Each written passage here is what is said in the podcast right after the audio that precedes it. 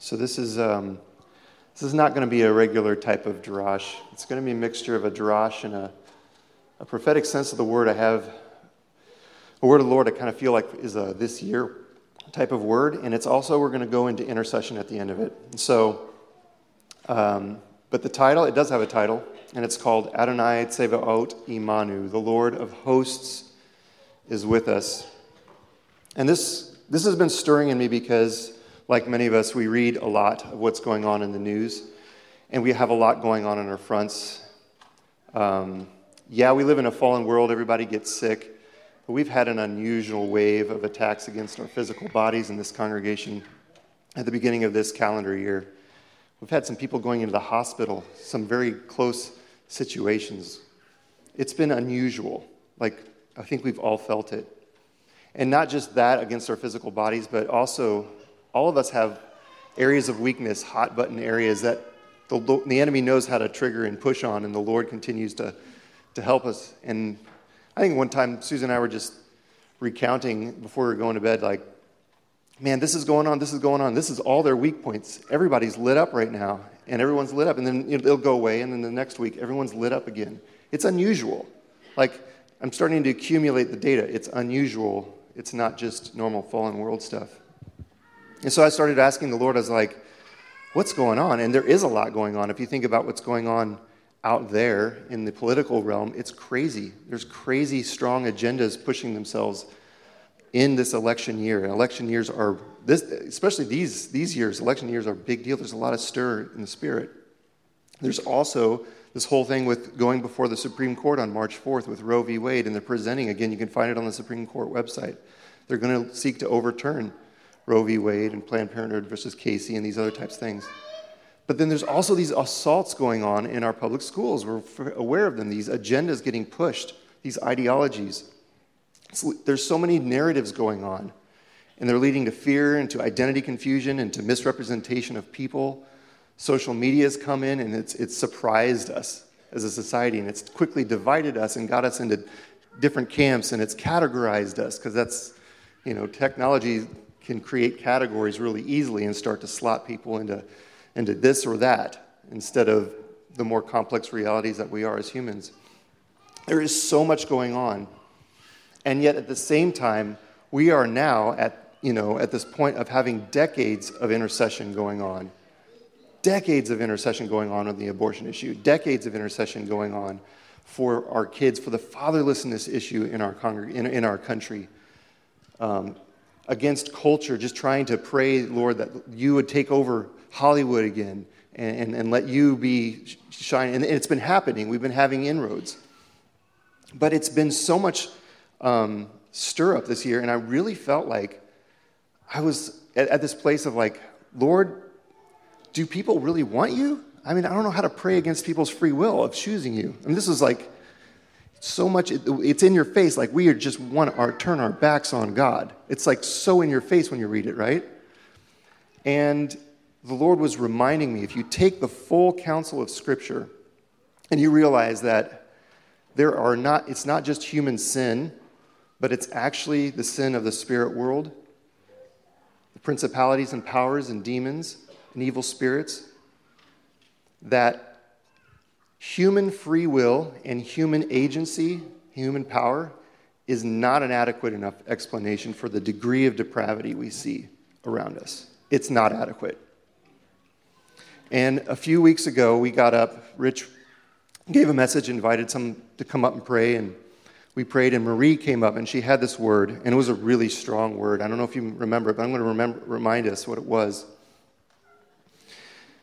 He, she was saying that the Lord, this is a message to not not to human beings, that the Lord was going to say, who so was saying, whoever does not bow their knee before the Lord will get their knees cut out from them. And that was a proclamation from the Lord to the spirit realm. And that there are powerful narratives in this country that it's taken us as believers who love the Lord a while to figure out how to even like not get stuck in him and how to answer him and realize what kind of framework we're in. It's, it's taken us a while because these are powerful narratives. And the Lord is coming against these things this year. And I feel like the word for our congregation and for I think the body, especially in America, but then also connected to Israel, is that this year is going to be a really fun, busy year. There's fun number one and fun number two, right? Fun number one is you're having fun at the time. Fun number two is what guys say after boot camps, like, man, that was a lot of fun looking back, right? It's fun number two. What we've experienced, I think we're going to experience throughout the rest of this year, but don't be discouraged because there is going to be wave, and then there's going to be breakthrough, and there's going to be wave, and then there's going to be breakthrough. And every month this year, it's going to be, I feel like it's going to be like that this year. And it's not because we're in this defensive position and culture just keeps giving us another wave and we try to get through it. You know, we broke through the, you know, in a defensive posture. No, it's actually because we've been on the offensive. We're actually taking ground, and it may not feel like it. Maybe we lead our regular lives where we're out in our spheres and you don't feel like you're taking ground. That's not true, because we're connected and unified with the rest of the body. And the ones that are in the courts going after things, going after justice in our court system, going after justice in our politics, going after righteousness and integrity, we're connected to them. And our, our testimony before the Lord in our spheres that God is good is winning this war. It is winning this war. Even two weeks ago, Miss Shirley, we were up here. She had a word. She's like, it ain't going to get easier, right? But that's okay. Because what's going to happen is we're going to get another wave, but the Lord's like, yeah, sure, it's another wave, but guess what I'm going to do? You're going to be more free. You're going to be more closer to me at the end of it. You're going to have more freedom in your life. So whatever the enemy's bringing against you is not just something you take, get thick skin, and move forward. You actually get more healed through it. You actually get more grounded in the Lord. There is a word, um, you know, when God came to Gideon, he said, you know, hello, mighty warrior, you know, and he was hiding in his threshing floor, you know, like, not the threshing floor, he was hiding inside the winepress, right? And we need to realize that the Lord is saying that over us. If you're feeling weak, you're feeling small, you're feeling beaten down, the Lord's saying, mighty warrior, because the real battle that we have is proclaiming God's goodness when our buttons get pushed again, when our family gets pushed, the people that we love and are close to us get pushed again. We're like, no, God is good. This was Job's battle. Come on, Job, curse God and die. Come on, just do it. No, we're not going to do that. And we're going to say to the principalities and powers through our proclaiming God's goodness that you won't have authority over our congregation, over our families. You won't have the narrative in our country anymore. We're done with your narratives. The Lord is good. You know, Ephesians six twelve emphasizes, we, we know this. We struggle not against flesh and blood, but against powers, principalities, rulers of this age, preparing to tear down, tear down every argument, every narrative that's out there. When God, uh, when Gideon went forth and he led in his battle, God said, uh, uh, the people uh, yelled, for God and for Gideon. And there is something about this victory that the Lord wants to uh, bring about in our country, and in our congregation, and in our city, that has to do not only with God's glory, but he wants to give you confidence in who you are and who you um, believe God is, right? There is something about when I when I have my son or my daughter, and I'm seeing them break through, and I'm like, this is this is for you to know how good God is, but also for you to have confidence, because we're his sons and daughters. He wants us to grow with confidence. It's not this whole thing where we're like, this is only for God's glory, and we just kind of evaporate or something like that. It's a both and. It's a together. And so I want, he wants us to be encouraged that we can bring and see righteousness come into the earth. Um, this Torah portion this morning, behold, I'm sending an angel before you to guard you on the way and bring you into the place that I prepared. Watch for him and listen to his voice. We're, we're, there, a lot of us in here are can do, strong, let's get her done, let's have faith, dwell this faith up within us, right? That's that's good. That has a role. But the Lord is saying, I want you to know that I'm doing this. Like, I'm leading this forward. You can hide in me. You can find me. You can follow my steps. I'm leading this charge. I'm not sitting back hoping you guys muster up enough faith to take over your pitiful country. That's not his narrative. He cares about this place, and it's actually achievable to partner with him. It's achievable. Like, he wouldn't say, please praise for the unborn, and then make it some, some high standard that our intercessors and our nation could never reach. You know, the enemy will say, you haven't done enough. You haven't prayed enough. So that's why you don't, haven't won the culture wars. Why you haven't, you know, won the heart of this nation. See how that narrative is powerful? Have you all heard it? Have we all felt that? It's totally a lie. He is doing this. And we and, and this this tree of humanism, Janelle had his word years ago back in the old building, that this tree of humanism is growing up big, and it's it's doubling down on all of its ideologies. It's going to fall over. It has to fall over. It, ha- it has no roots. It's going to. So, the promised land, he's led us into. America's a beautiful land, right? We kind of are already in the promised land, but what's missing? We have a bunch of people that hate each other. We're polarized against each other. This is no promised land with the people, because it's about relationship. So God wants to take back this land so that we love each other, so that we reach out to each other, so that there's not left versus right, so that there's not Democrat versus Republican, so that so that there isn't believer versus unbelievers. It's like, just bring this place together again, Lord, and he's fighting for us. So the Lord of hosts is with us. The God of Jacob is our strength. So I'm going to lead us into the prayer time over this. And so if you would stand, if you're able and willing. Um, all right, there it is.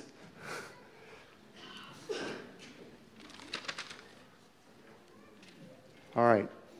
So Father, once again, we've said this to you over and over, and you've used us, and we've taken steps forward. So this is the next step. And we say, Hinenu, we are with you. Here we are.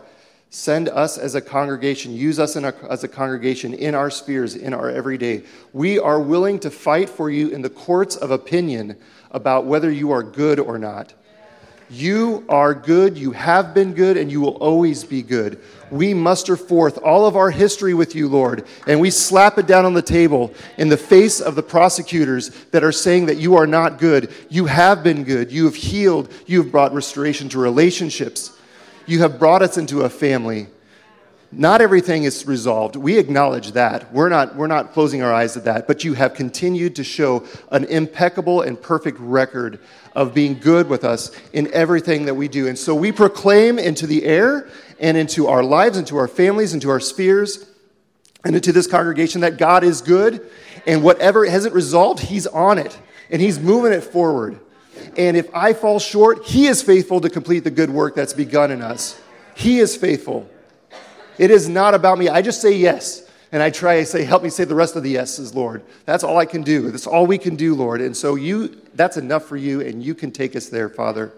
So, Father, we contend for justice in our courts, that you would bring justice in our court system, Lord, that you would bring justice and cleansing to our political sphere, Lord, that you would wipe away these agendas, Lord, that you bring justice for these kids that don't know anything, that are coming up through the public schools and being fed narratives and being fed fear and being fed and delivered and divided using social media, Father. These are no thing for you. This is no big deal for you. These are the giants, and we are Caleb and Joshua saying, this is not a problem, Lord.